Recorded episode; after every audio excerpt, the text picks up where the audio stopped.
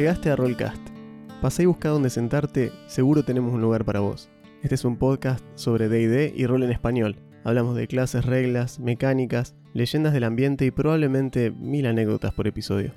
Arrimate a la mesa, deja el celular, dale, tira iniciativa que ya arrancamos.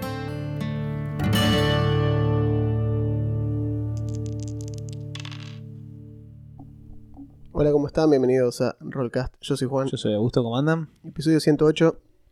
Episodio de taller mecánico. Ajá. Un episodio con, un- el overall. sí, con una temática que nos han pedido varias veces Eh. que cubramos. Que si le veníamos esquivando a la temática es porque, No tenemos nada bueno para decir. Ah, no. claro, siempre tengo que decir, si no tenés nada para, bueno para decir, mejor no digas nada. Bueno, Bueno, algo así. Eh, nos pidieron que charlemos un poco de el challenge rating o el valor de encuentro o el valor de desafío. valor de desafío. Eh, es esa cosita que van a ver ustedes en los en los estatus de los monstruos, que tiene una casillita que dice CR tanto o BD tanto. Ya. Y uno puede asumir un montón de cosas respecto a qué se trata, qué nos quiere decir, ¿Qué nos quiso decir? qué nos quiso decir cuando, Warren? Cuando dice yo qué sé. Esto es lo mismo, si ustedes me preguntan a mí, che, ¿cómo calculo el CR? Yo qué sé, digamos, es como yo, que sí sé, sí, sí. Pero como soy tan humilde, no, o sea, es, es todo un tema. Sí. hablando hablando en, en colectivero aleatorio, en Claro. taxista aleatorio. Es más, le decía recién a Juan la semana pasada. Hasta la semana pasada hablamos levemente de esto. Sí. Cuando leímos un mensaje en el que decían: Yo, como. Yo trato de calcular el CR, trato de arrepentirme y no puedo. Bueno, trato de Sí. calcular el CR. eh, y Juan tiró la sugerencia de: Mira, si la parte de nivel 4, meter el doble de bicho de, de su nivel, porque si no se lo van a comer crudo. sí. Eh, ya vamos a elaborar el tema, pero sí, hay muchísimo. El CR nunca ha sido. O sea, si ustedes creen que el problema de que el CR es muy vago como indicador del desafío realmente que produce, que le plantea una criatura a la parte, es algo nuevo de Quinta, no, siempre fue muy vago. Lo que pasa es que en Quinta es como que está, para usar una expresión en inglés, all over the place. Es como que Sí. está en cualquier cosa. El- el- es muy notable eso. Hay criaturas de muy bajo nivel, potencialmente letales para una party de que debería reírse de esa criatura en cuanto al número. Ya hemos hablado de la sombra. La famosa sombra CR un cuarto que te puede matar personaje de nivel 2 o 3 con facilidad, con un par de buenas tiradas. sí. Y después criaturas de nivel alto que después se las comen, se hacen sándwich la- las las partes. Y vos decís, bueno, ¿y entonces? Sí, es, es un tema complicado porque justo, o sea, no, he- no- no he podido hasta ahora eh, encontrar una manera en la cual poder explicar, o que me expliquen, mejor dicho, el challenge Ajá. rating, de una manera en la que yo diga, ah, listo, ya entendí la fórmula, Claro. es fácil. No, no existe. No, no hay. No se puede sistematizar, digamos. Exacto, y es un problema. Es un problema porque normalmente uno podría agarrar y decir, no, bueno, pero me puse a configurar este grupo de combate, entonces tiene un lanzador y tiene este bicho, Ujú. y este que convea con este otro, y este que hace tal cosa. Está bien. Eh, no me parece mal que exista la posibilidad de hacer eso. Pero al mismo tiempo, siendo un sistema de juego, el juego debería proveerte de ciertas herramientas fáciles y rápidas para sacarte de la situación de decir, mira, esto va- vamos a caer en lugares comunes. Vamos a caer en lugares comunes, por ejemplo, lo que hemos nombrado muchas veces, que D&D es 70% combate Claro. y el otro 30% se divide en sociales y chequeo de skills. exploración, chequeo de Sí. Claro. Eh, si 70% es combate, el diseño de encuentros de combate es algo fundamental, digamos. Sí. Y es algo, eh, no, solo algo no solo eso, sino que es algo, eh, digamos, es- es- son los cimientos del sistema. Mm.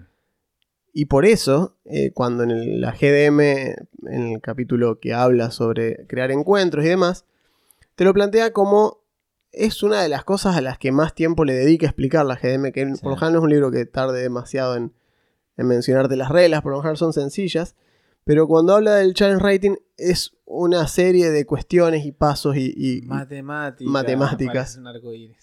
Sí, sí, sí, cosas que hay que hacer. Para eh, proveer las cosas como el sistema espera. Pero justo le decía a Augusto hace un rato, le decía, vamos a buscar la GDM para sacar el, el material de, de la fuente. Exacto. ¿Qué es lo que esperan los diseñadores que hagan? Eh, obvio, obvio. Y justo le decía eso, le decía, ¿no? Yo como que a la GM la suelo usar para otras cosas. Ja. No, tal Eh, la uso para calcular tesoros, para sacar cuestiones, alguna regla media falopa que esté escondida ahí adentro.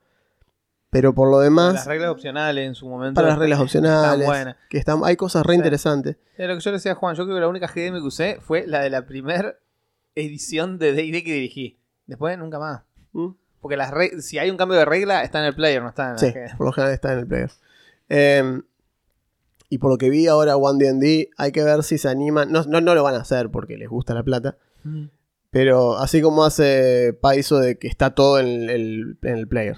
Paizo y la mayoría de los otros sistemas Y la mayoría de los otros sistemas. Sí, sí, sí. O sea, para ser claros, para ser claro, eso es cierto, nada más que estamos hablando de Casi y bueno, sí, de su competencia directa, digamos. para mucha gente, aparte de D&D, es rol, entonces tal vez no conocen Claro. que las otras empresas, nadie hace esto. De tener, no, no, acá tenés la GDM, acá tenés los monstruos, acá tenés lo- para los jugadores. No, no, no. Por lo general es un solo libro. Un solo libro gordito. Y está en el- todo ahí. En el caso de Pathfinder, por ejemplo, pero ahí está todo. Vos Está con, todo eso, ahí. con eso jugás. Eh, no necesitas otra Después cosa. vos querés más contenido, hay. De una, cantidad, de una. pero- Vos querés otras cosas, se puede. Pero a nivel. Claro.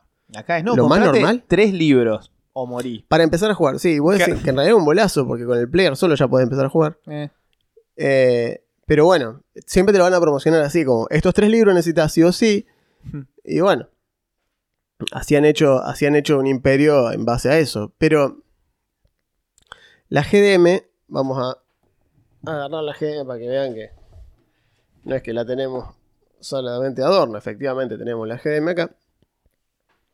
Plantea página 80, 81, perdón, de, de la edición en inglés. de la edición en inglés, ¿no? Sí, claramente. Creando encuentros. Creando encuentros. Los encuentros son las escenas individuales en una historia más grande que comprende tu aventura. Primero y principal, un encuentro debería ser divertido para los jugadores. Muy importante. No te sé. Segundo, no debería ser una carga para vos correr encuentros. Maneja, claro. Muy bien. Más allá de eso, un encuentro bien hecho usualmente tiene un objetivo sencillo y algún tipo de conexión a la historia general de tu campaña. Importante. Crear encuentros que precedan, eh, o sea, que la precedan mientras anticipan encuentros que todavía van a venir. Un encuentro tiene uno de tres posibles resultados. Los personajes triunfan, las partes, o sea, los personajes triunfan a medias Éxito parcial, digamos. o los personajes fallan. El encuentro necesita tener en cuenta las tres posibilidades y el resultado tiene que tener consecuencias para que los jugadores sientan que sus éxitos y fracasos importan. Hmm. Esa es la introducción. Que está bien, estoy, Sí. estoy muy de Sí, acuerdo. sí, sí. Es una buena descripción. Está bien, estoy de acuerdo. Y es importante esa cuestión de que exista, que tengas, mejor dicho, vos como DM un plan de, un plan de contingencia de qué pasa si me- se me va la mano y los hago percha. Claro. Porque, porque qué sé yo, puede pasar. Digamos, puede pasar que a pesar de que el CR esté bien ajustado, le salga todo mal Mal. y a los monstruos les salga todo bien. Malas tiradas. La gente, digamos, DMs en la audiencia seguramente deben tener algún ejemplo de el encuentro random que de repente se volvió una pelea mortal porque alguien tiró mal. Y que a vos como DM a veces no, Sí. no parás de sacar buenas tiradas Tal y los cual, jugadores no ese, pegan "Uh, cómo una. lo estoy ajustando. Sí, por ahí los cagás a palo, ¿viste? Sin querer. Eh, bueno, nos da una serie de ejemplos, ¿no? Por ejemplo, qué sé yo, hacer, hacer eh, crear paz, eh, proteger un NPC, buscar un objeto, Claro. eh, infiltrarse, frenar un ritual, qué sé yo. Como diciendo, ¿por qué están peleando? Claro. Por esto. Pues Tiene que ser claro el objetivo Claro. de la pelea. La idea es, los jugadores tienen que entender... Xenofobia, por ejemplo, es un objetivo de la pelea. Hay trago y hay que matarlo. ¿Por qué? Y hay que matar. Soy enano. Fin de la explicación. Em, la idea es que los objetivos sean claros para que los jugadores sepan lo que tienen que hacer. Eso no significa que no los puedas sorprender con algo. eh, pero sí, la idea es que entiendan al- por lo menos si le tienen que pegar, a quién le tienen que pegar. Obviamente puede haber una especie de, oh no, este era bueno, o no, este era malo. Claro. Pero la idea es que haya un planteamiento inicial entendible. Eh, no Sí, sacar la típica del el- cosas el- de la galera, digamos. El monólogo del. A ver. Que los personajes entran a la caverna y el cultista dice: Ah, llegan demasiado tarde, el ritual ya está en marcha. Ah, o sea que no llegué tarde. Claro, Está en marcha. Exacto. Te recagar hacer a algo. palo a vos y a todo tu cultista. No, nada que ver. no. Claro. ¿Qué les dijo? Bueno, dice, cuando crees un combate, deja que tu imaginación corra libre por los campos y crea algo que tus personajes vayan a disfrutar. Una vez que tenga los detalles, usa esta sección para ajustar el encuentro del combate. Y nos da un- una tabla para que nos cuenta, digamos, eh, la dificultad. Claro, clasifica en 4 la dificultad. Hay una cuestión con esto que tenemos que partir de una base eh, fundamental, que es algo que ni Augusto ni yo usamos, que son puntos de experiencia. No, señor, jamás. D&D usa eso activamente, Y pleno los- siglo X, 20, 20, exacto. 21, decir Y verdad. lo sigue usando. Y lo sigue usando. Y vos decís, ¿y para qué me sirve esto? No, ni idea, pero supongo que es la forma más vaga, porque para colmo, yo tengo este, este pet peeve con la experiencia. ¿Qué mierda significa que este bicho me da 8000 puntos de experiencia? O sea, Tal cual. a ver, yo diría. Bueno, esto ya es una cuestión propia, ¿no? Pero cualquier otro sistema de experiencia es más útil que esto. Cualquiera. Pero cualquiera, cualquiera. O sea, nosotros usamos la regla de, eh, digamos, de, de checkpoints, de Claro, lo que los, se llama hitos. claro. hitos, exacto. Que vos decís, una. Creo que ya es hora de que suban de nivel. Claro, suben de nivel. punto. rato- Porque me hinché los huevos. O sea, y la otra, que es una muy interesante, hay una forma de calcularlo. Hay una que es onda, por ejemplo, de nivel 0 a 1 es una sesión, de Sí. 1 a 2 son dos sesiones, Sí, de sí, 2 a sí. 3 son tres sesiones. Claro. Entonces como que es exponencial. Cada vez te cuesta más, Claro. pero es rápido, igual es rápido. Sí. Y hay una versión que es una que se usa mucho y que es es agarrar y decir me parece que con las herramientas que tienen ya se están aburriendo. Claro, tal cual. Es así, Tal así de cual, tal fácil. Es decir, che, hace como cinco sesiones que lo usan siempre lo mismo conjuro Sí, sí, sí, sí, sí. y no, no están ganando nada nuevo y ya se están empezando a embolar y yo no le quiero dar ítem No. mágico.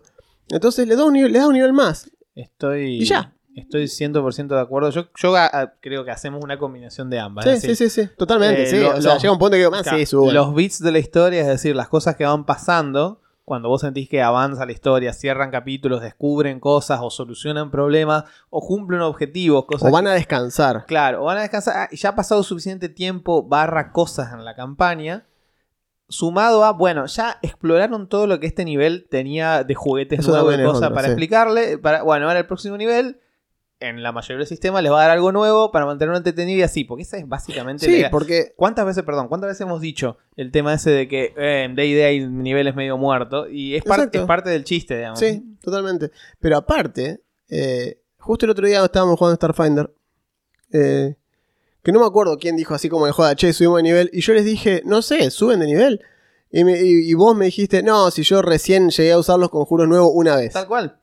Y eso nos daba la pauta de que hacía poco habían subido, simplemente que había pasado mucho tiempo de vida real, Claro. de entre sesión y sesión. jugado poco, entre Y nos parecía que hacía mucho que no subían de nivel, porque hacía mucho que no jugábamos. Eh, pero en realidad lo que pasó fue eso. Entonces es agarrar y decir, no, no vale la pena subir de nivel ahora. Todavía ni usamos las cosas nuevas que aprendimos. Y esto, el ejemplo más práctico de esto, y muchos van a poder eh, acoplarse a la, a la ejemplificación esta, es si alguna vez jugar un MMORPG. Ah. Si yo a vos te doy en un juego nuevo que recién arrancás, y vos me decís, siempre quise jugar un ladrón. Joya, te hace un ladrón. Y el juego te dice, por ejemplo, esto es lo que pasa en algunos juegos, che, vos ya tenés un personaje del nivel 80. Ah, la típica, sí. ¿Querés empezar el personaje nivel 60 directamente y no hacer los niveles básicos? Si vos ponés que sí, de golpe vas a tener un personaje que nueve décimos de las skills no las va a usar jamás. No, ¿Por qué? Porque no las aprendiste a usar claro. en el momento que valían la pena ser usadas, claro. por lo cual no entendés las sinergias, no entendés las mecánicas, ¿no? entendés nada. No entiendo cómo se juega el personaje. Y vos agarrar la cosa que, según la descripción, parece que es lo que hace más daño. Que es algo que pasa mucho en los action RPG. Ajá. Cuando agarrás, o en los Ajá. RPG japoneses, clásicos. Mm.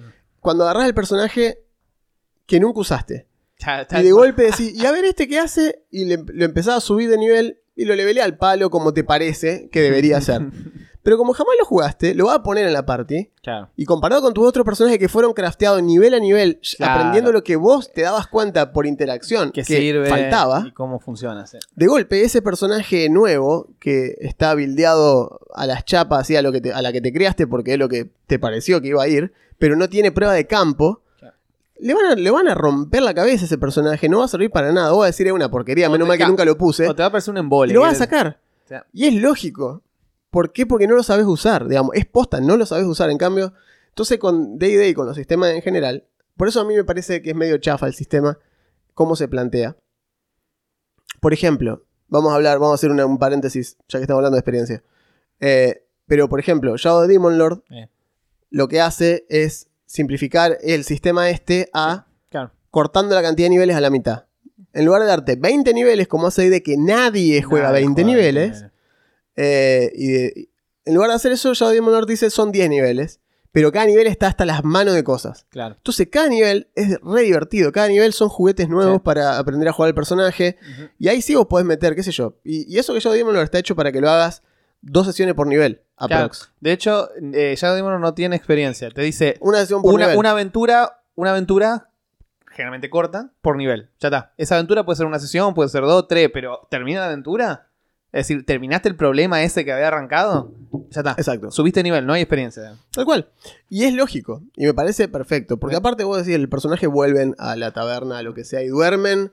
Y están ahí, pasan 72 horas. Qué sé yo, puede ser que tranquilamente suban de nivel. Hay juegos. O sea, vos como DM, lo único que tenés que hacer en base a eso para dejar que suban de nivel es saber que tenés que acomodar Claro. lo que venga al nivel nuevo.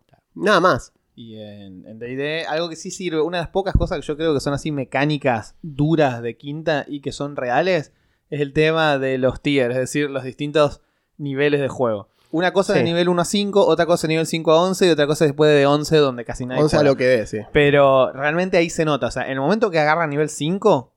Sí, las como clases pegan un salto. Como DM te tenés que poner las pilas y cambiar algunas cosas porque de repente se me ha llevado puesto todo. Sí, a la mayoría les va a pasar eso. Los DM nuevos van a decir, che, venía bien, hasta que de golpe me matan todo de una. Probablemente hayan llegado a nivel 5 y de golpe empiezan a pegar dos veces todos los fighters, el mago tiene bola de fuego y se empieza a complicar. El rogue ya empieza a meter 3 de 6 extra de sneak attack cuando pega, todo hace mucho más daño. Eh, pero bueno, volviendo a lo que decíamos antes, a otros sistemas hacen una progresión o bien más eh, puntillosa, por ejemplo como hace Mundo de Tinieblas, que te da un punto de experiencia por sesión, o dos si hiciste algo muy copado, o tres si fue onda un cierre de campaña, no mucho más que eso.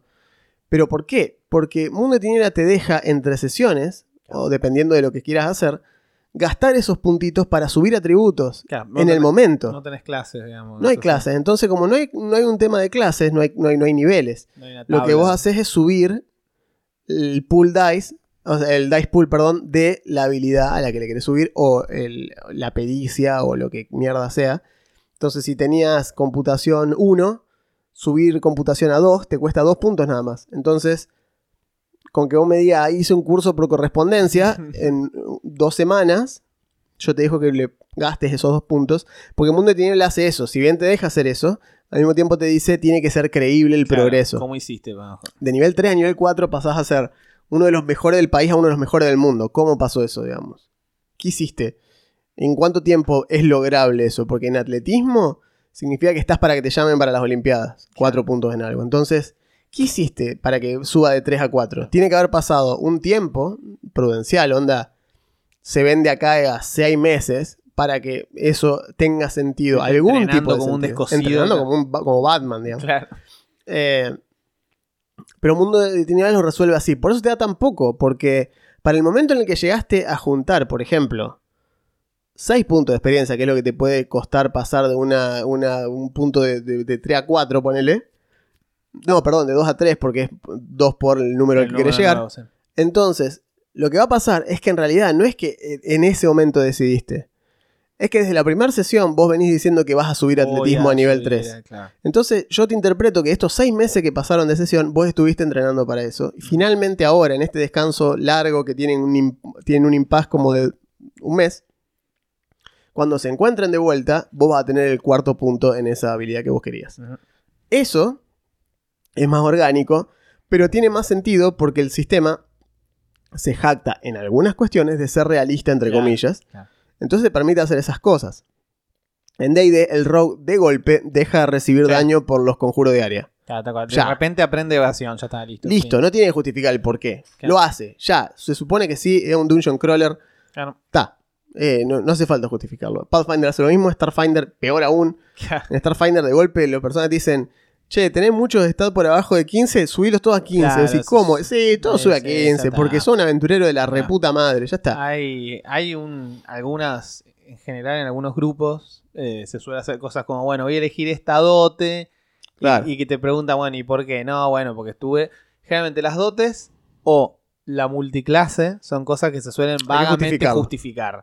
Es decir, bueno, yo era fighter y ahora soy mago. ¿Por qué? Y ¿Por bueno, qué? porque estuve viajando con el mago, nos pusimos a charlar, cada vez que descansábamos me enseñaba algo del De librito, yo lo empecé a molestar, pim pum pam, ahora soy mago nivel 1. Si tu respuesta es porque Rune Knight es un alto build, es lógica, pero mentí. O sea, no digo que, que esté mal, que esté jugando a buildear. No está mal. Es una forma de disfrutar el juego. Si a vos te gusta hacer eso, está perfecto. El Bonfa, que acá todos conocen, el Bonfa siempre juega a buildear personajes. Entonces, si él te dice, quiero ser bardo barra, no sé, clérigo de tal cosa, algo tiene pensado. Sí, sí, tal cual. Ya lo pensó y lo Algo- está pensando a nivel 10 al no a interacción, nivel 1. alguna interacción, sinergia, algo va, va a ser ahí. Algo le resultó atractivo de esa combinación y lo quiere jugar. Entonces, cuando eso sucede, lo que tienen que hacer ustedes es mínimamente que te explique. Claro. Cosa que tenga sentido. A mí no me molesta. O sea, convea todo lo que quiera. ¿Querés ser paladín warlock? Claro, listo. Ofrecí una. Bueno, ¿quién era? Era Isemer. Isemer. Isemer era Paladin Warrior. Eh, Isemer era Warlock. paladín warlock. Qué locura. Eh, entonces, vos lo querés hacer, no hay drama. Pero, no, miento. Isemer no era paladín warlock. Isemer era pala. El que era warlock era... eh, ah, el monje Gideon. Warlock. El Gideon mon- era monje Warlock. monje Era Warlock. Y. Kensei. Entonces usaba la Cierto, espada y la espada era El Hexblade. tipo que había sido creado bajo eh, la idea de que las Pensando que acciones era- bonus se podían Sí. convertir. No. Eso fue una creación del Bonfa pensando que esto era 3.5 y Claro. cuando se dio cuenta que no podía intercambiar las acciones fue un gran, una gran decepción. Eh, y se dio cuenta la primera sesión que jugó dijo, ¿cómo que no es lo mismo la bonus que la otra? No es lo mismo. Y chao, no servía mal el personaje, pero bueno, ya está jugado. Eh, bueno, volviendo al manual. Lo que dice es, las categorías son cuatro, fácil, medio, difícil y mortal. Sí, es como Chuck Norris, tiene dos velocidades, caminar y matar. Eh, el fácil no supone que le toque los recursos a los personajes, ni los ponga en peligro. O sea, Victoria cuasi garantizada. tal vez pierdan uno que otro punto de golpe, pero la victoria es muy fácil. El intermedio usa, tiene uno o dos momentos de miedo. Uh. Ah, scary moments, así como diciendo, ¡epa! Eh, me pegaron, me hicieron, me hicieron Claro, daño. che, me sacó la mitad. Eso es lo único que Claro, puede llegar a pasar. "Uh, mirá, me entró esta save Claro. y quedé asustado tres turnos. algo así. Sí, uno o más de los personajes tal vez tenga que curarse un poco. El difícil puede llegar a terminar mal.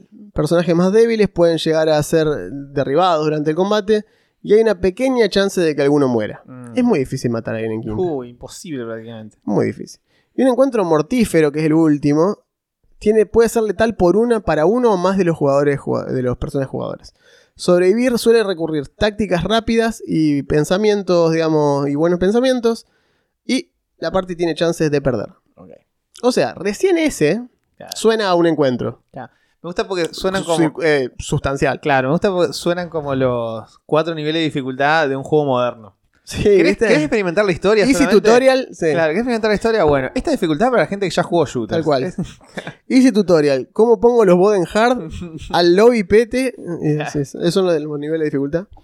Y bueno, después nos da umbrales de experiencia por personaje, por nivel de personaje. Entonces nos dice un personaje de nivel 1 y en base a esto genera todo el sistema de crear encuentros Claro. quinta edición. Así es. Por eso le decimos que el challenge rating es muy falopa. Porque acá en ningún momento se menciona el challenge rating. No. Es decir, acá cómo se calculan los encuentros son nivel del personaje y cuánta experiencia quiero darle Claro.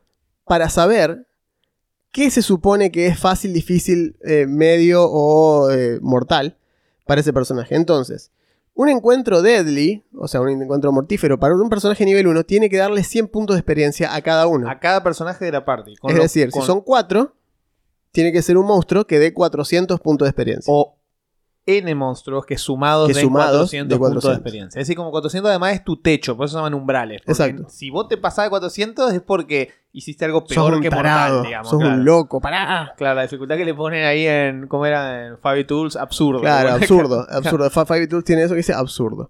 Pero si ustedes se fijan, casualmente estábamos, teníamos acá abierto un par de, un par de herramientas para buildear estatus, para Ah, sí. eh, combates. Sí, de hecho, como esto es tan matemático, hay un par de buenas herramientas Sí, online que hecho, te, sí. que te hacen este laburito, lo cual está bueno. Fíjense que si yo tengo acá un personaje, una party de cuatro personajes de nivel 1, ¿sí? Tengo el Encounter Builder acá. Y quiero tirarle que me tire un encuentro deadly al azar. Y nos va a tirar un ogro zombie. Un, Un ogro. ogro De zombie. Channel Rating 2. El challenge rating, claro, el challenge rating es 2, ¿sí? Eh, y tiene en total, fíjense, la experiencia son 450 puntos de experiencia. Claro. Es decir, Está más por arriba de Deadly. 110 puntos de experiencia, 112 por jugador. Pero fíjense esto que es muy interesante. El tiempo para matar Ah, un ogro zombie de una party de 4 jugadores es en promedio 1.6 rounds.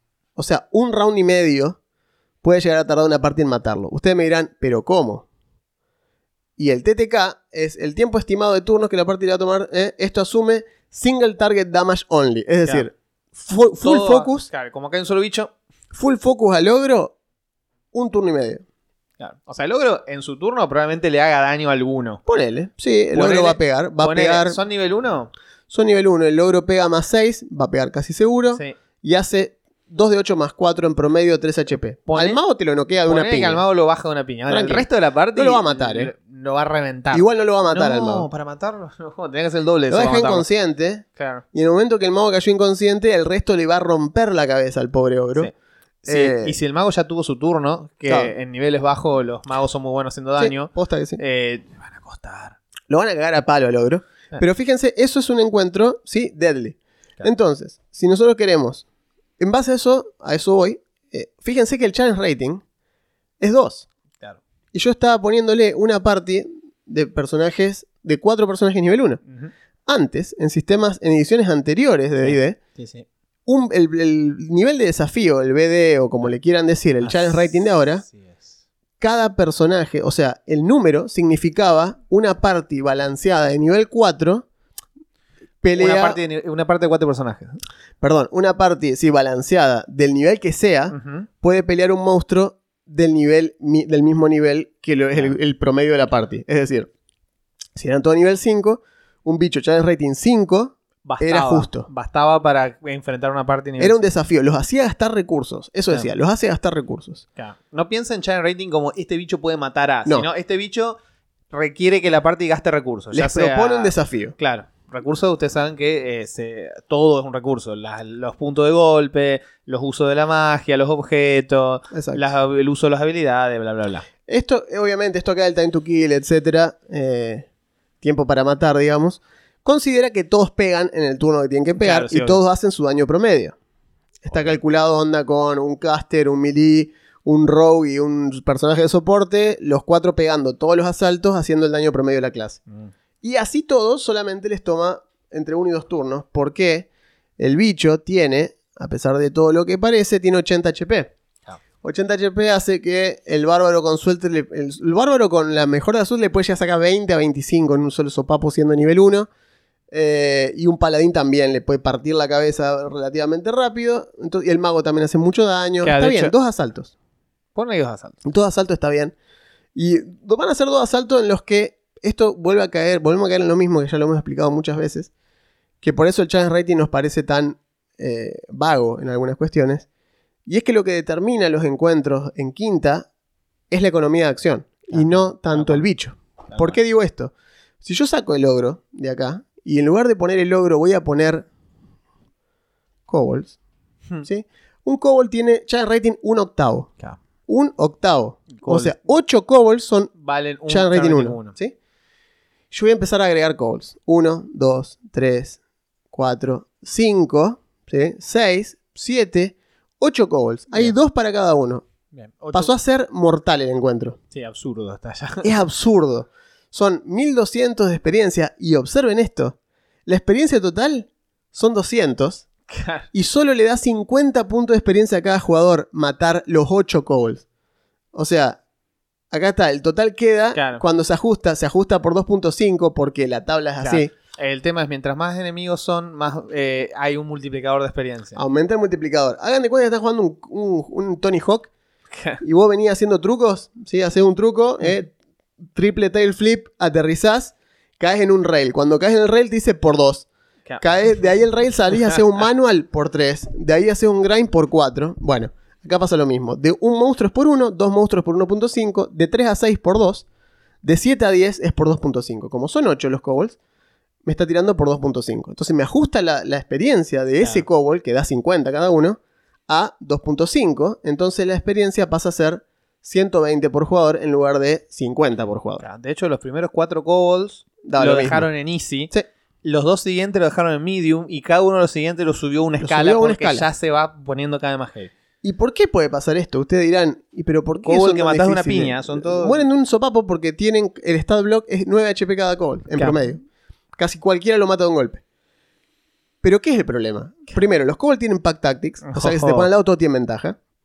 Segundo, es que si bien cada uno ataca más 4 y hacen promedio 4 puntos de daño, ellos atacan 8 veces y la parte ataca 4. Claro. La economía de acción te lleva puesto en quinta. Es la forma de matar casi cualquier cosa. De hecho, es la forma en la cual un bicho. Fíjense que el TTK de esto es 2.38 asaltos. Sí, antes que pase eso, ya mataron a la mitad de la party. digamos, así que- La mayoría van a estar muertos o pasándolo horriblemente mal si no tienen Sí. una posición ventajosa.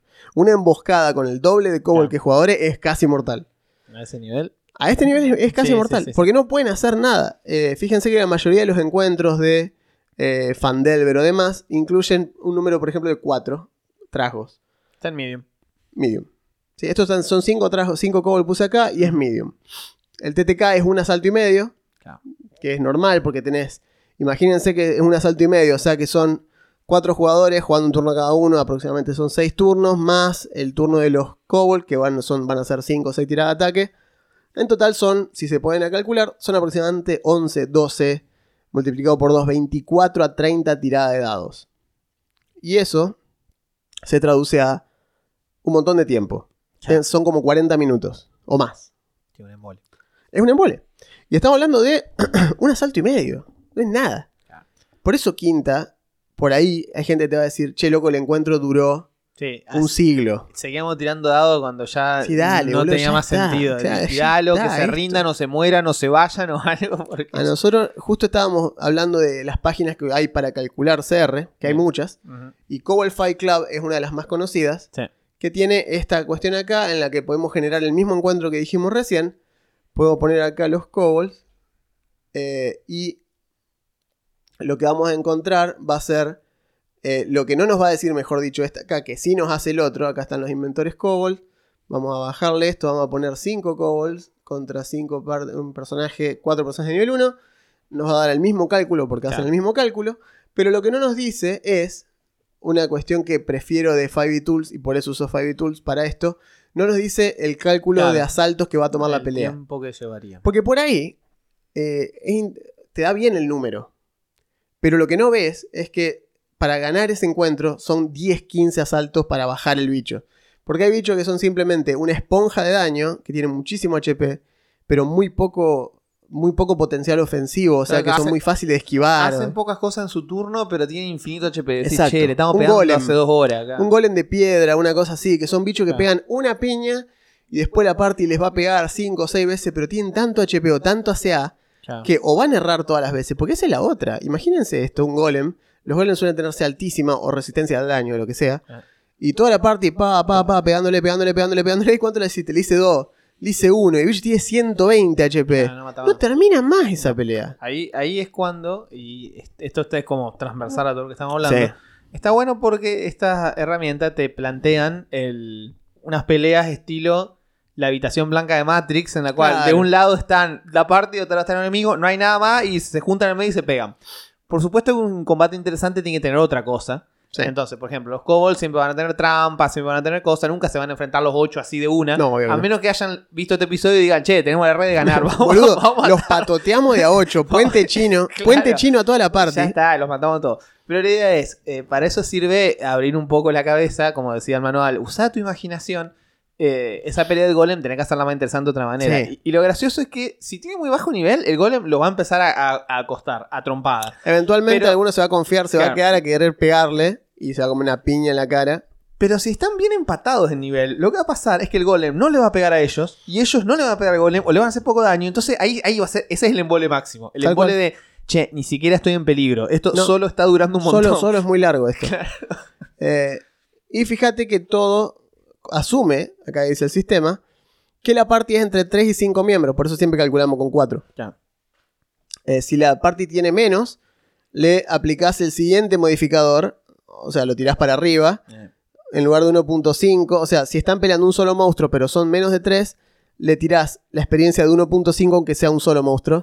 Y si son dos monstruos, le tirás como si fuese por 2 el multiplicador. cuesta 50% Siempre subís una más. Claro. Subís una más, básicamente.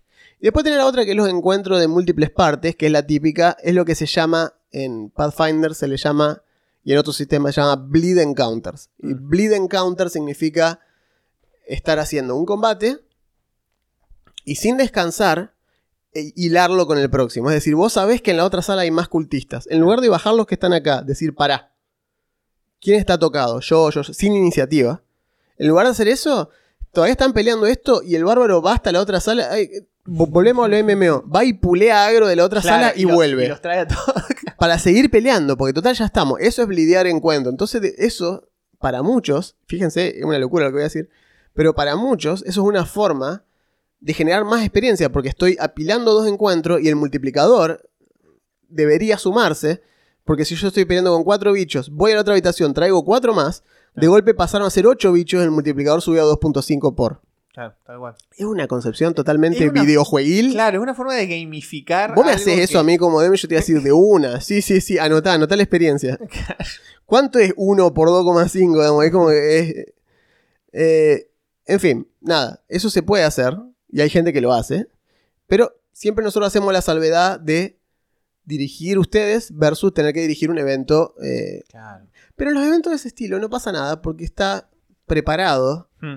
Eh, las mismas aventuras tienen contempladas este tipo de cuestiones Están- porque conocen la gente, conocen los bueyes con los que harán Claro. y dicen, bueno, Están playtesteadas para que estas cosas. sea bueno, si vos vas a la habitación de al lado, lo que va a pasar es que en realidad eh, va a aparecer algo más, no te va a convenir, va a aparecer un bicho extra, va a aparecer algo que te va a cambiar la cosa. Justo ahí eh, hay un terremoto, se cae una piedra, pasa alguna sí. cosa y de repente ya no es tan buena idea venir con todos los bichos. Y fíjense esto, ¿no? Esto es una cosa muy loca que nos dice el presupuesto de experiencia de la party. Ja. Básicamente, usando un grupo de entre 3 y 5, podés crear un encuentro mediano haciendo que la experiencia ajustada para el valor de los monstruos sea al menos 550 puntos de experiencia. El umbral de la party para un encuentro de dificultad media. Y no más de 825, que es el umbral para un encuentro difícil. Un solo monstruo echado en rating 3, como una mantícora o un oso búho, vale 700 puntos de experiencia. Así que lo que se puede hacer es poner eh, algunos otros monstruos más chicos que multipliquen por 1.5 el valor de experiencia. Por ejemplo, un par de lobos terribles que salen 200 cada uno. Te lo ajustan y te quedan de, 200, de 600 en total, haciendo que sea un encuentro medio. Para asistir con ese acercamiento, el apéndice B presenta una lista de monstruos organizado por Chance Rating, que eso es lo que hace, ¿cierto? Para que ustedes sepan Claro. más o menos cuánto da cada uno. Tal cual. El tema es que ese presupuesto de, de experiencia también tiene que contemplar el día de aventura, es decir, Que es uno de los conceptos base de Quinta. exacto. Esta cuestión que viene arrastrada de cuarta, a decir verdad, Mm. porque cuarta propone, me acuerdo cuando lo vieron, uh, muchos de los que hoy defienden quinta, en su momento cuando vieron cuarta dijeron, pero esto es una pelotudez. Mira lo que hay acá, acá dice que hay pozo de curación, ¿qué es el pozo de curación? El pozo de curación es un descanso corto, muchachos. Ah, tal cual. No inventaron nada, le cambiaron el nombre y todos compraron como unos campeones. Ah, ahora sí, Claro. esto es rol. Era es lo mismo. Es lo mismo, descanso, Es lo descanso mismo. corto tirado de golpe. Y antes, y antes tenía el healing pool. Ah, Antes era un healing pool, que era. ¿Pero qué significa? Que hay una, es una, una pileta que te. No, es, es un descanso corto. Significa que te toma 10 minutos y recuperás. Estaban negados los vagos. vendieron, sí, aparte te vendieron a Stacy Malibu con el sombrero nuevo. Estaban negados, estaban negados. Estaban re enojados que le habían sacado 3.5 y dijeron, no, no. Eh, y bueno, pasó eso. Y en realidad esto saca muchísimo de cuarta. Eh, porque cuarta, cuando te decía esas cosas que decía una vez por encuentro, una vez por día, una vez por combate, que ya lo hablamos en otras veces anteriores, es lo- una acción bonus, son cantrips, son o sea, Claro. lo mismo. Sí, sí. Eh, pero lo que hacía la Healing Pulse, estas cosas estaban contempladas dentro del día de experiencia, es decir, las aventuras y los encuentros tenían que estar pautadas para poder hacer encuentro, encuentro, encuentro, descanso, encuentro, descanso, Claro. encuentro final, descanso largo. Estaba, estaba armado el día, así. Porque nuevamente, D&D está hecho para pelear. La mayor parte del tiempo estás parte de peleando. Los desafíos son de combate, sí. Y si no son combates, son un encuentro que se categoriza como un combate a pesar de que no lo sea. Puede ser escaparse de una pelota gigante que viene rodando por atrás de un templo, lo que sea, pero es siempre lo mismo. Entonces, nos da algunas tablas para modificar. Eh, fíjense que acá inclusive dice, por lo general, en el curso de un día de aventura, la party al menos va a necesitar hacer dos descansos cortos. Uno a dos tercios, a- o sea, en el primer tercio y a los dos tercios del día de aventura. Hmm. Eh, es raro, o sea, entiendo a lo que se refiere, pero imagínense, vos un DM nuevo, vos agarrás este libro y agarré y decís, ah, ok, entonces van a venir. Acá, primero va a estar en la taberna, obviamente, si no se van a encontrar, Claro. Les van a decir, oh, mi hijo ha desaparecido y hay lobos en el bosque. Bueno, perfecto. Van al bosque. Tragos, así, de una. Tragos, ok. ¿Matan a los tragos? Obvio, son tragos, hay que matarlo, perfecto. Matan, che, cobré un poco, Claro. sin embargo, estuvo tranqui. Vamos a descansar. Descansito corto. Descansito corto, 10 minutos para limpiarse las tripas de trago de la armadura. Claro. Siguen avanzando. Hay unas trampas. Hacen un chequeo de rastreo, hacen un chequeo de avistar. Y esto lo, lo he usado yo también. Hacen un chequeo de avistar, bla, bla, bla. Segunda pelea. Unos lobos. Ah, lobos. Empezaron a aparecer los lobos. Chiquitos. Vamos a poner cuatro lobos de los comunes. Ta, ta, ta, pelean con los lobos. ¿Y cómo están? No, sí, estoy un poco tocado. Además, esa trampa que no vimos, me la, medio que me la puso. Descanso.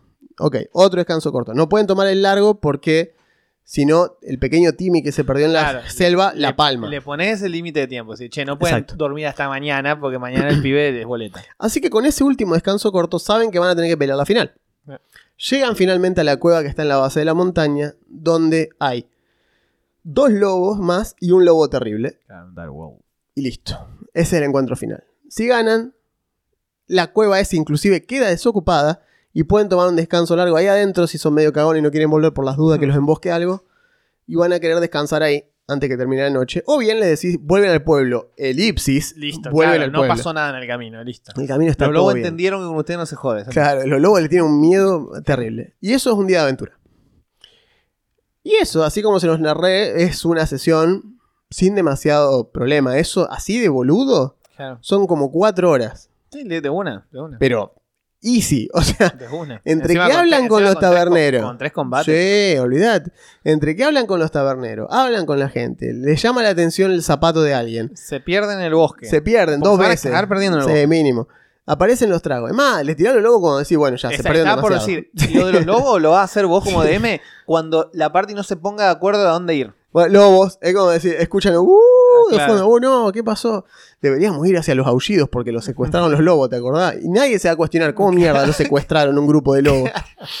En fin, así funcionan la- las magias. Eh, entonces nos dice eso, y para modificar la- las las- los combates, nos da algunas opciones, como por ejemplo, distintas cuestiones de combate. Por ejemplo, la party es sorprendida, la party no ve y el enemigo sí.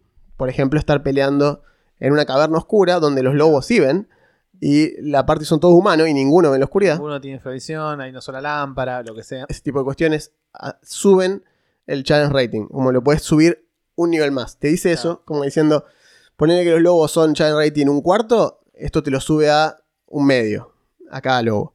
O mejor dicho, al combate en general te daba 5, ahora te da 6. Ese tipo de cuestiones. Entonces te da más experiencia. Eh, qué sé yo, los personajes, por ejemplo, están recibiendo daño ambiental todo el tiempo, que puede ser que están en un No sé, ahí- volcán con azufre, lo Sí, que sea. Y algo que no daña a los enemigos. Bueno, están en un volcán con azufre y están peleando contra salamandras. Ah, bichos de fuego, claro. O están, no sé, en un cementerio imbuido de energías necróticas y pelean contra los undead. Los undead para ellos es como un... La están pasando bien. Claro, ustedes, no ustedes. Claro. Exacto. No se puede respirar. A los donde les chupa un huevo, a usted Claro. no. Todas esas cuestiones te suben las cuestiones. Y después nos da algunos consejos, por ejemplo, cómo hacer que el combate sea más divertido. Y nos dice, por ejemplo, dificultad de terreno, eh, Verticalidad. verticalidad, que es algo que hemos hablado. Mm, Algo que inspire o fuerce a los personajes o a sus enemigos a moverse, es decir, cosas que se caen del techo, pedazo de suelo que se desmorona, entonces te obliga a ir saltando tipo Fall Guys, así de un lado para el Eh, otro. Terreno interactivo. o sea, Terreno interactivo, switches, tocás esta cosa y pasa algo allá. Claro, o sea, tenés que atraer a los tipos a este puente que con esta palanca se cae. ponele. La típica del Dark Souls 1, o sea, Claro. le metés la piña al puente y ve cómo caen todos los esqueletos, así es lo más divertido del mundo de hacer. Ah, Ah, es, es eso, es eso, esa sensación. Eh, encuentros al azar, y esta es la parte loca. Los encuentros al azar te los tira como, como recurso del DM claro. para quitarles recursos a los personajes si ves que vienen muy al palo y ya vienen la final y ni los tocaste, porque puede pasar. Para asistirte, por ejemplo, que aparezca un NPC en base a uno de esos encuentros. Agregar interés, reforzar el tema de la campaña. Es decir, che, para hacer una campaña de no muertos apareció muy pocos no muertos. no muertos. Bueno, Voy a tirarle más. claro. Eh, entonces, para esto nos da una tablita ya está, que ya está hecha. Y me encanta la parte de triggereando encuentros aleatorios. Fíjate esto, esto me encanta, ¿no? Es como es para cagarlos a pedo, básicamente. Los personajes se están desviando mucho de la campaña y están eh, frenando el flujo de juego. Es como diciendo, Es la- che, no, bueno, no. entonces, ¿qué querés hacer? ¿Vamos a dormir? No, Es iría- la tí- Esqueletos. Claro, exacto. La típica de, loco, hace una hora que están discutiendo de si vuelven o no vuelven al pueblo. ¿Saben qué? Bueno, los emboscó X. Ya está, déjense Los joder. personajes frenan para descansar. Encuentro aleatorio. Claro, Los personajes están haciendo. Están llevando una jornada, o sea, un viaje no, demasiado largo y no pasa no nada. pasa nada. Pero eso es culpa tuya. Sí, tal cual. Eh, Ah, sí, tomen, encuentro aleatorio, forros. Eh, los personajes llaman la atención cuando deberían estar. Eso, es, tiene eso, está bien, eso está bien. eso está bien. Están O sea, llamando la atención cuando deberían estar tranquilos. se están infiltrando en un lugar y de repente. Y no porque hacen malas tiradas de stealth, No. aunque eso puede pasar también. Pero También. me refiero. De están tomando riesgos innecesarios. Claro. Decir, bueno, eh, una patrulla los encuentra, qué sé yo. Igual el tema de los encuentros al azar es un tema muy viejo del diseño de, o sea, Sí. de ser DM que viene de, de siempre, de que D&D se llama D&D. Y tiene que ver con que hay gente a la que le cae bien, le cabe y le gusta, hay gente a la que no, y gente que te lo va a defender y gente que no. En general, eh, otrora, en los viejos tiempos de segunda y bla, había tablas. Estas tablas, por cierto, están en la GDM Existen, también, existen, existen, sí. todavía. Solo que acá son como, bueno, mirá, te tiramos una idea. Antes eran como tablas posta, que Eran eran, necesarias. claro, que era bueno. eh, Cada monstruo tenía su tabla. Claro, sí, bueno, ¿cuánto, es- ¿en qué terreno está? O sea, lo- lo- pero para empezar, el sistema como que te, no te obligaba, pero te sugería con mucha fuerza que uses los encuentros al azar. Entonces era, Sí, la sí. gente, le- tu parte está explorando o está caminando por un La terreno. tundra, sí. Claro, ¿qué terreno? El desierto. Bueno, ¿qué nivel tienen? Tal. Bueno, hace una tirada en esta tabla que es para ese nivel de desafío. Matrix. Bien, bueno, encuentran una caravana de no muertos. ¿Cuántos son? Tirá 3 de 6. ¿Cuánto es esto? Tirá 3 de 6. Bueno, y de repente salía un encuentro. Bueno, mira, se encuentra con esto. Trum, toma. Y a veces eran inmanejables. Sí, Los grupos, Tal cual. los- las criaturas, si vos te fijás en segunda, por ejemplo, Sí. el manual, cada bicho decía, vienen en. Vienen de a. O sea, de uno. O sea, un de cuatro. Vienen. ¿Qué? Mind Flayers. ¿Cómo con de cuatro? Un de cuatro. Entonces cuando aparecían, vos era DM y decía, bueno, tiro un de cuatro. Cuatro. Hay cuatro Mind Flayer. Listo. Saludos. O sea, se murieron todos, muchachos. ¿Y es un encuentro aleatorio? Sí. Ah, qué complejo. Mirá vos. Y acá, fíjense, por ejemplo, acá estoy viendo los encuentros aleatorios que te pone como ejemplo el manual, que Sí, son del bosque silvano. bosque silvano. Entonces dice, tirás un de 12 más un de 8. Qué específico. Porque el máximo es 2, el mínimo es 2, el máximo es 20. Entonces suma a 20, está bien. De 2 a 20. Si te toca un 2, te sale una bestia desplazadora. ¿Sí? Una Displacer Beast. Está bien, perfecto. 4 es un de 4 Niols y 2 de 4 hienas. Vamos a ver acá. Vamos a asumir. Asumamos el máximo posible. Vamos a poner. Cuatro ños y Exacto. ocho yen. 4 Niols. 1, 2, 3, 4. Como fueron vistos en el episodio número, creo que dos. Sí, uno de los primeros que hicimos. Y hienas. Aguante los 8. nueve. Ajá. Impresionante. Obviamente que es totalmente absurdo. Para nivel que Nivel uno los des- nivel los uno, no, destruís. los. Los destruís horriblemente. ¿Qué nivel tienen que ser estos pibes para que no sea brutal esto? Mínimo 3. Nivel 4 personaje de nivel Ahí está. 3. El nivel 3 es difícil. Nivel 3 difícil. Igual son un montón de bichos. Creo que se van a comer crudo por La mera economía, economía de acción, acción. la economía de acción te crudo. destruye, te destruye la economía de acción. En- encima, 12 la, bichos. la, la hiena tiene Pack Tactics y los Niol tienen Rampage. olvida After. Si no tenés algo de AOE, Te rompen la cabeza. No. Te van a romper la cabeza. Los Niol pueden atacar a distancia. Es brutal este encuentro. No quisiera que me toque este encuentro aleatorio.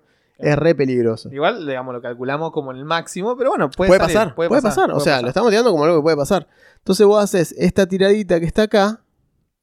Fíjate que dice. eh, acá dice: no todos los encuentros tienen que ser resueltos a través del combate. Una, Claro. una partida de nivel 1 puede tener un, un encuentro con un dragón joven que está dando vuelta en el, en el bosque. Claro, Y los personajes deberían tener la opción de esconderse claro.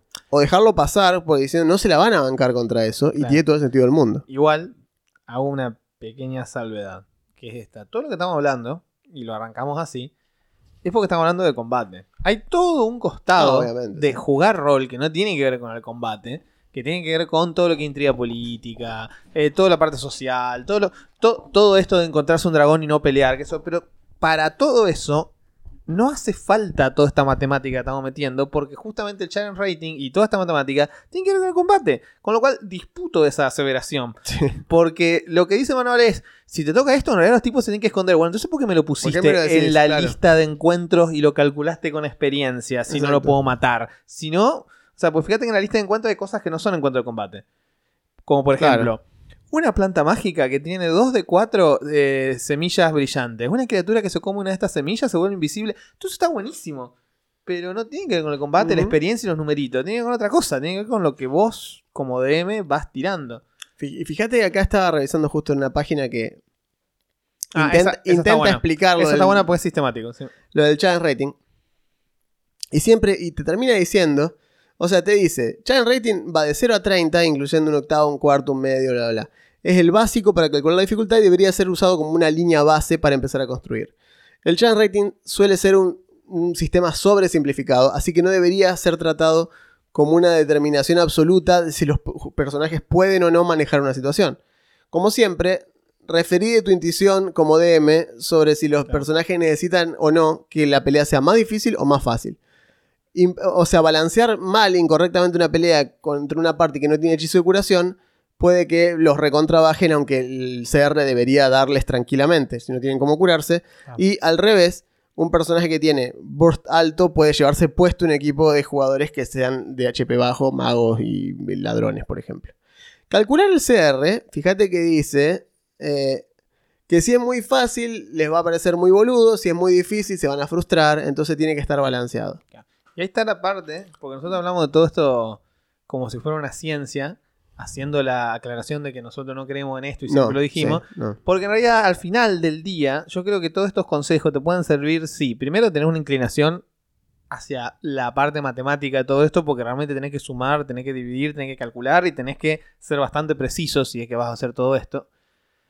Pero eh, en realidad la idea es que es más, o sea, yo siempre sentí, es más un arte, una especie de intuición mística, más que una ciencia. Esto es imposible de decir, porque realmente hay tantas excepciones a la regla y tantas cosas que no entran en el numerito, que al final channel rating es como casi, casi inútil, casi. Es casi inútil. es, Eh, es totalmente inútil. O con- sea, para mí. A mí no sirve para nada. Eh, ¿Por qué? Porque fíjate que inclusive acá dice que son, fíjate, acá el ejemplo que da es muy bueno porque dice, ¿qué pasa si agarrás eh, los Almirage, que son un bichito Ah, CR0? sí, Es muy bueno ese ejemplo. Cada uno da 10 puntos de experiencia. Pero si te tiro 120 al Mirage, son 120, o sea, son 1200 puntos de experiencia, y veo es- 4 son 300. Que sería 1200 es eh, lo que deberían ganar en un día los aventureros. Exacto, Con lo cual, exacto. bueno, mira, en este combate tenés toda la experiencia del día. Exacto. En un solo combate son 120 de estos bichos que no hacen una mierda. Pero, dice, cada Mirage pega aproximadamente, hace 4 de daño. ¿Sí? Pero si son 120, son 120 ataques, que es lo que hablamos del T, es economía de acción. Es decir, que necesitan, con aproximadamente un 60% de pegar, con que un 11% de los 120 ataques peguen, wipean la party en turno 1. ¿Sí? Es un TPK en turno 1. Entonces, dice, pero tranquilo, dice, Wizard sabe cómo hacer esto y dividieron la party en experiencia, en Ahí umbrales de experiencia. umbrales, que fue lo que que mencionamos nosotros. Entonces, el umbral de experiencia sería, en lugar de hacer, dice, 120 es demasiado para nuestra party. O sea que lo que podemos hacer es hacer 24 encuentros de 5 de estos bichos por encuentro. De golpe, el mismo número de bichos es mucho más manejable, ¿cierto? No, desde entonces. Cuando agregas el monstruo lo vas modificando por la cantidad. Como va de 3 a 6, es un multiplicador por 2. O sea que es un boost de 100. O sea que esto hace que sea un encuentro deadly para Claro. los personajes de todas formas, porque 5 le sigue llevando puesta Claro. la economía de Y acción. está bueno justamente porque ahí entra el tema de la economía de acciones que, por cierto, eh, el único momento en que el libro te lo dice es acá cuando habla del multiplicador. Pero Exacto. para mi gusto no hacen el hincapié necesario en decirte, che, mirá que si vos agregás cualquier bicho, por pelele que sea, el solo hecho de que haya más acciones del otro lado hace que todo sea mucho más complicado. Y fíjate que, Y esta viceversa. Misma, y fíjate que esta misma página te lo dice como diciendo, entonces, ¿para qué uso el CR? Dicen los chicos. Es la página de Black Cita del Sí, RPG. está buena la explicación. Eh, en dice, está bueno. entonces, ¿para qué usamos el CR? Dice, ¿cómo lo usamos? El CR se usa para hacer encuentros on the fly, o sea, para hacer Eh. encuentros rápidos. Si tu personaje, si tu party ya se llevó puesto todo lo que tenías planeado para esa sesión, es hora, dice, de sacar Cobalt Fight Club, que es una de las aplicaciones que le dijimos, en el teléfono y empezar a tirar enemigo willy-nilly hasta que le emparejes el CR. Y esto es importante lo que dice, porque dice como diciendo, empezá a mirar el CR de las cosas que les vas tirando para ir generándote un criterio propio Claro, y en base a eso ir aprendiendo. eventualmente vas a, vas a ser vos en la guía de esto. Exacto. Y fíjate acá dice, ¿qué pasa si la pelea es demasiado fácil? Por ejemplo, acá dice, ¿cómo modificás on the fly? Es lo que les dijimos el otro día en los comentarios. Eh. Bumpeale los status, dales acciones legendarias, que es lo más fácil, dale Claro, multiataque, cambiale el dado, los valores de dado, es decir, pegan un de 6, pegan un de 10. Claro. Y de golpe, epa, me metí una piña y casi me acuesta, yo no me le acerco más a ese bicho. Eso hace que de golpe el CR no cambió, es lo mismo, tiene, ataca la misma cantidad de veces, pero de golpe le tienen miedo a un ataque. Mm. Y la otra cosa que decíamos, acciones legendarias. Acciones legendarias. Vos tenés un bicho CR4, porque esto es otra cosa, un bicho CR4 contra una party de nivel 4, pero el bicho pega entre cada personaje, de Listo, golpe ese está, bicho está bien. Es un boss, digamos. Es un boss.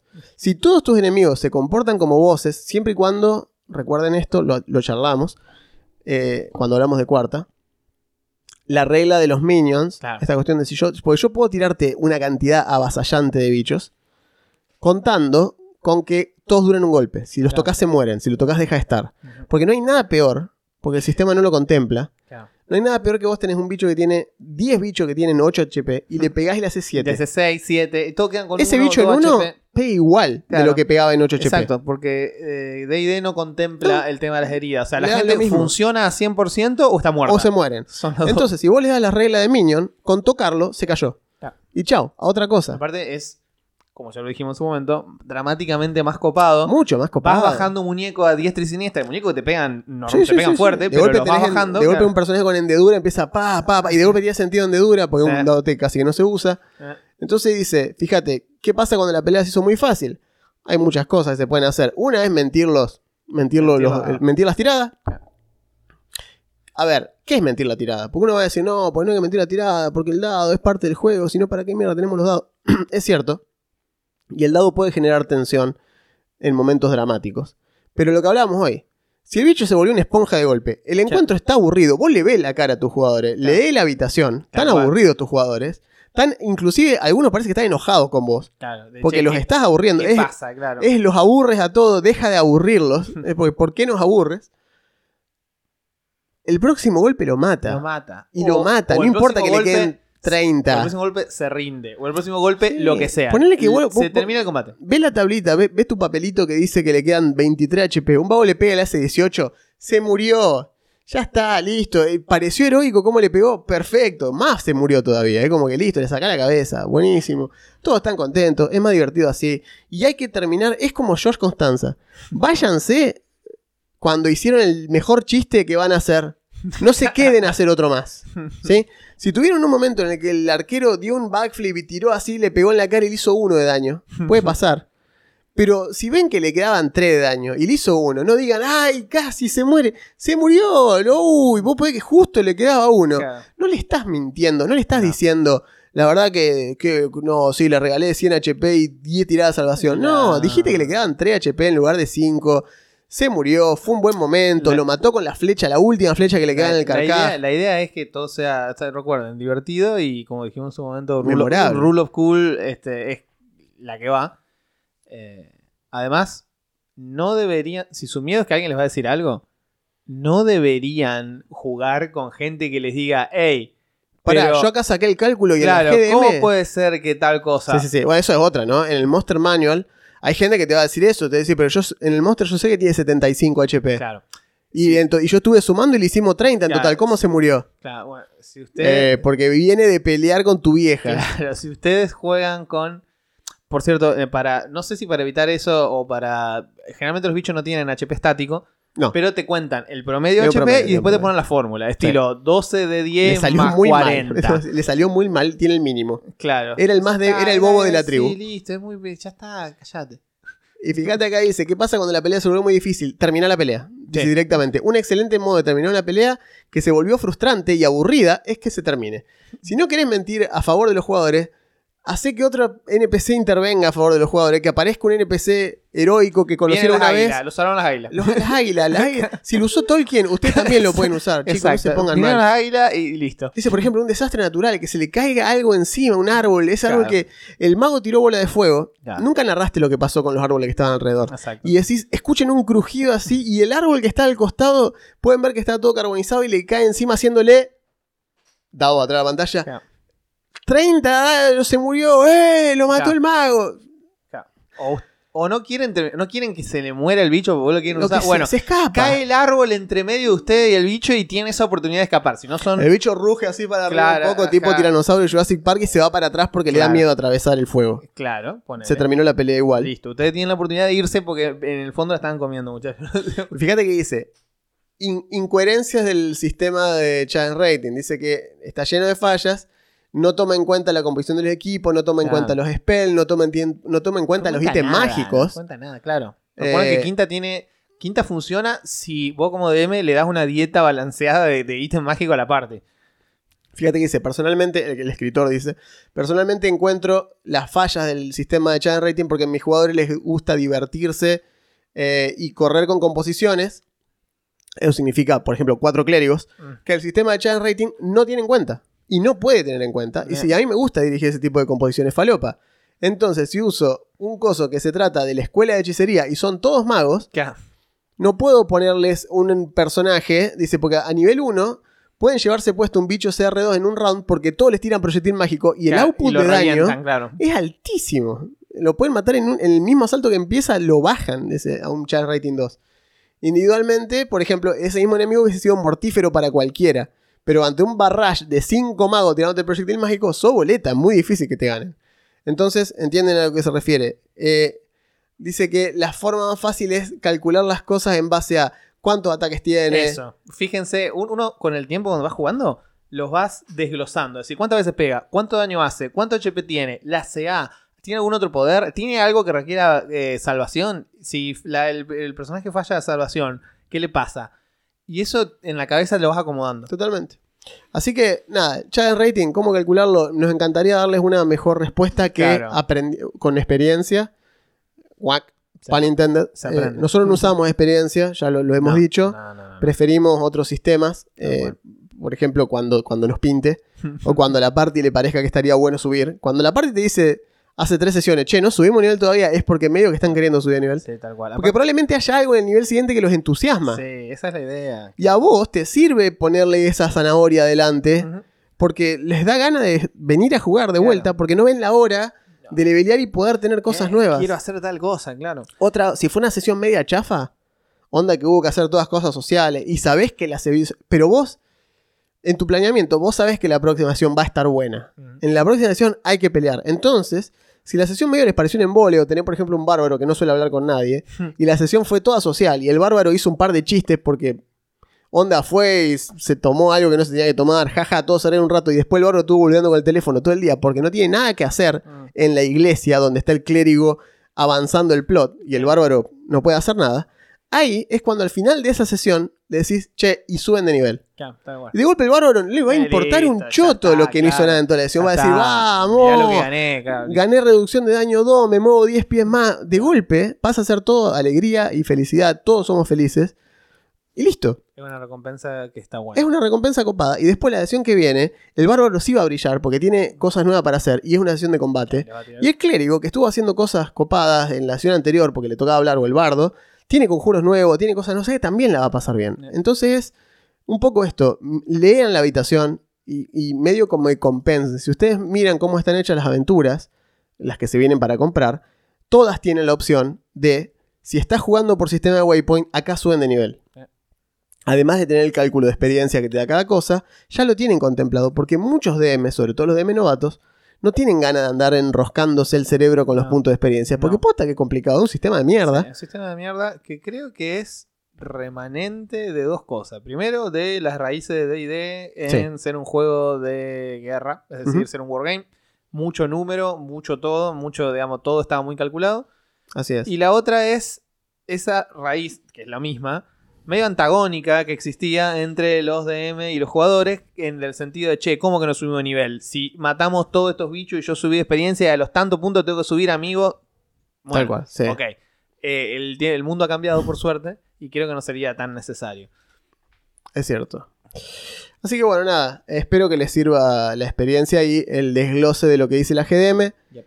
Eh, y van a ver que si escucharon nuestros episodios de Challenge Rating, van a ver que son muy dispares. Inclusive Sí. hay bichos que están comparados en el mismo Challenge Rating que nada tiene que ver uno con el otro. Sí. Eh, los demonios, sobre todo, o estos bichos que son más tirando arcano, que tienen habilidades sortílegas o Claro. spell-like abilities, de golpe se van a la mierda Sí. y vos decís, el challenge rating es bajito. Lo que hablábamos de la sombra. La sombra es de un cuarto, pero no la podés comparar con dos kobolds. Es un cuarto. La sombra te mata una partida entera y dos kobolds, nada. Es un, es un cuarto, es intangible. Te drena Inmune a daño a menos que sea mágico. Y, y- y te drena fuerza. ¿Qué- qué- ¿Ah? qué- imposible. ¿qué un Es muy difícil de matar, Sí, muy no. difícil de matar. No, no. Para una partida baja, sin recursos, aparte, sin ítem mágico. Por eso decimos que tiene sus fallas. Bien, pasando a la cuestión social de este podcast que nos, nos reúne acá. Claro, Todos los que nos días. debemos a nuestro público. Es cierto. Cada vez somos más, eso está buenísimo. Sí, estamos en, en El tamaño de la audiencia ha ido creciendo exponencialmente. Tenemos una audiencia promedio de 550 personas, lo es una banda. Muchas gracias a todos. Y tenemos un promedio de 250 reproducciones por episodio. Uh. Que eso después va variando. Por eso se, te lo toma por episodio, porque te los toma en promedio en una semana, etc. Pero estamos casi en 25.000 reproducciones total, etc. Y esto es una montaña rusa de emociones. Pero si venimos a el último episodio que hemos subido, podemos ver las interacciones. Que les preguntamos cuál era su hechizo favorito de nivel 1. Así es. Hay algunos que no hemos mencionado, por ejemplo Hex, eh, que lo mencionó Augusto, Yo lo mencioné. dijo maldición, y es Hex, o sea, el Hex lo mencionó Augusto, pero está, por ejemplo, Dormir, está Healing Word, Palabra de Curación, todos conjuros que hemos mencionado y que están dentro de sus favoritos. Eh, acá el amigo Dissonant Whisper dice, ¿mi nombre puede ser una respuesta? Sí. sí, gran Eh, cosa, susurros discordantes. Gran hechizo. Siempre que pienso en Dissonant Whisper, pienso en Bardo y específicamente en personaje de Esteban. Personaje de Esteban. Sí, no, para mí es Luchi, pero por una cuestión Claro, de que bueno, era... por eso. era, Vos te este, agregaste después esa parte. Yo, Exacto. Mi Bardo durante mucho tiempo fue Speed, que era el personaje de Esteban. Sí. Dice, me encanta la jugabilidad que se le puede dar a Identify, identificar, contando historias viejas sobre cómo llegó el objeto a las manos del De jugador. Así lo uso yo, De por lo general. Eh, acá otro dice. Hex es tremendo, podés hacer que el enemigo tenga menos chance de pasar todos los conjuros del resto de la party. Sí, es un debuff importante. Catapulta, sin duda, podés golpear gente sigilosamente o lo podés usar como algo utilitario. Es buenísimo. Y acá Amaker dice, no juego de no sé, no juego de ID, pero son unos capos, los escucho porque son entretenidos los capítulos. Bueno, muchas gracias. Podés probar de ID. Es un buen momento para probar de ID. Puedes probar DD. Puedes probar DD. Es un buen momento. Bueno, y acá tenemos en el episodio en sí, tenemos respuestas a el episodio. Acá, tuvo. acá nos dice extraño la flema, haciendo referencia Ja, a ja. XD. Acá eh, nuestro amigo Sanis de la Fragua nos dice, para mí un mago no debería poder mandar a su familiar a la muerte. Si lo hace, debería tener consecuencias mentales o alguna represalia como no poder volver a invocarlo después de muerto. Sí. Ah. Eh, 3.5 te penalizaba con experiencia. Sí, posta. Perdías experiencia. Porque era como. Y no podías volver a invocarlo durante como una semana. Eh, Te habían arrancado un pedazo. ¿no? O sea, tenías que hacer como una comunión. Le pasó, pasaba lo mismo con el compañero animal del Ranger. Mm. Tenías que hacer una comunión para volver a conseguir otro, etcétera, etcétera. Emanuel nos dice, hermano, qué buen hechizo risa de talla. Hmm. La usaré en el tanque de una partida que dirijo. Es una buena alternativa para inhabilitarlo sin matarlo, porque quiero que el equipo se ponga creativo sin él. Ok, eh, veo. hay como una dependencia, de, supongo, de, Es de- un problema. del tanque, claro. Tal cual, es como anda el bárbaro, ¿entendés? El Claro. bárbaro, si, lo, si se lo metes antes que entre en furia, cosa de que, porque no, una vez que está en furia eh, está enajenado, pero si se lo metes antes de que esté en furia, buenísimo. Eh, acá nos dice, Julián nos dice, de hecho los druidas tienen acceso a Find Familiar con Wild Companion, que es una, bueno, eh, en fin. Eh, lo que le decíamos Es, es, cierto. es cierto, Es cierto. pero no es un conjuro, sino que es una regla Claro, opcional de Lo que talla. nosotros dijimos fue. Fan Familiar es un hechizo de la lista de Claro, sí, sí, sí, sí, eso. Eh, eh, esto es una, o sea, es una forma Pero tiene razón. en la cual el druida puede llegar a tener un compañero Eh, tiene razón. animal. Claro, parecido a lo que antes era una de las. El druida tenía un compañero. animal. Exacto. El druida venía y el ranger también. Claro, exacto. Eh, acá sería más bien, no es tanto un conjuro, sino es una habilidad sortílega, que es lo que decíamos recién, Claro. te reemplaza uno de los usos de forma salvaje por invocar un compañero animal, que se considera un fey, como todo lo que invoca el druida. Gracias por la aclaración del tema del challenge rating. Bueno, este Ahora- episodio te va a gustar ahora más. Te dimos un episodio entero. ¿Qué más Sí, querés? fue para el amigo Maquelo Chile, que siempre hablamos con él. Eh, la Gato Cam y la tierra mágica de hacer cagadas nunca falla. No, es cierto.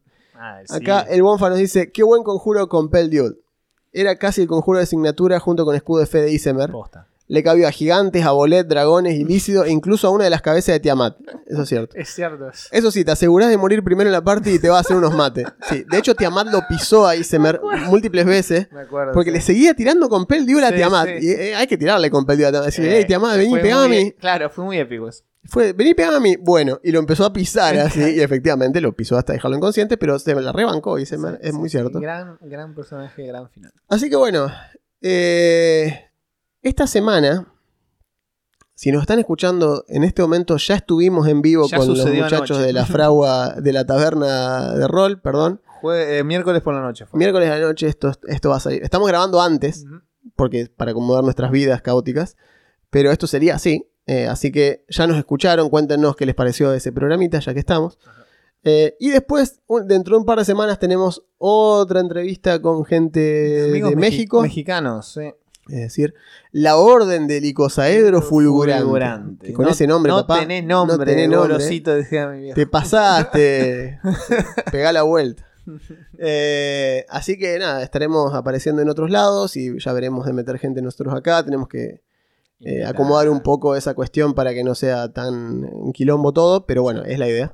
En un par de semanas volvemos a tener un vivo. Volveremos, volveremos. Exacto. Así que bueno. Volveremos otra vez hacer un episodio en vivo y será en el 110. Exactamente.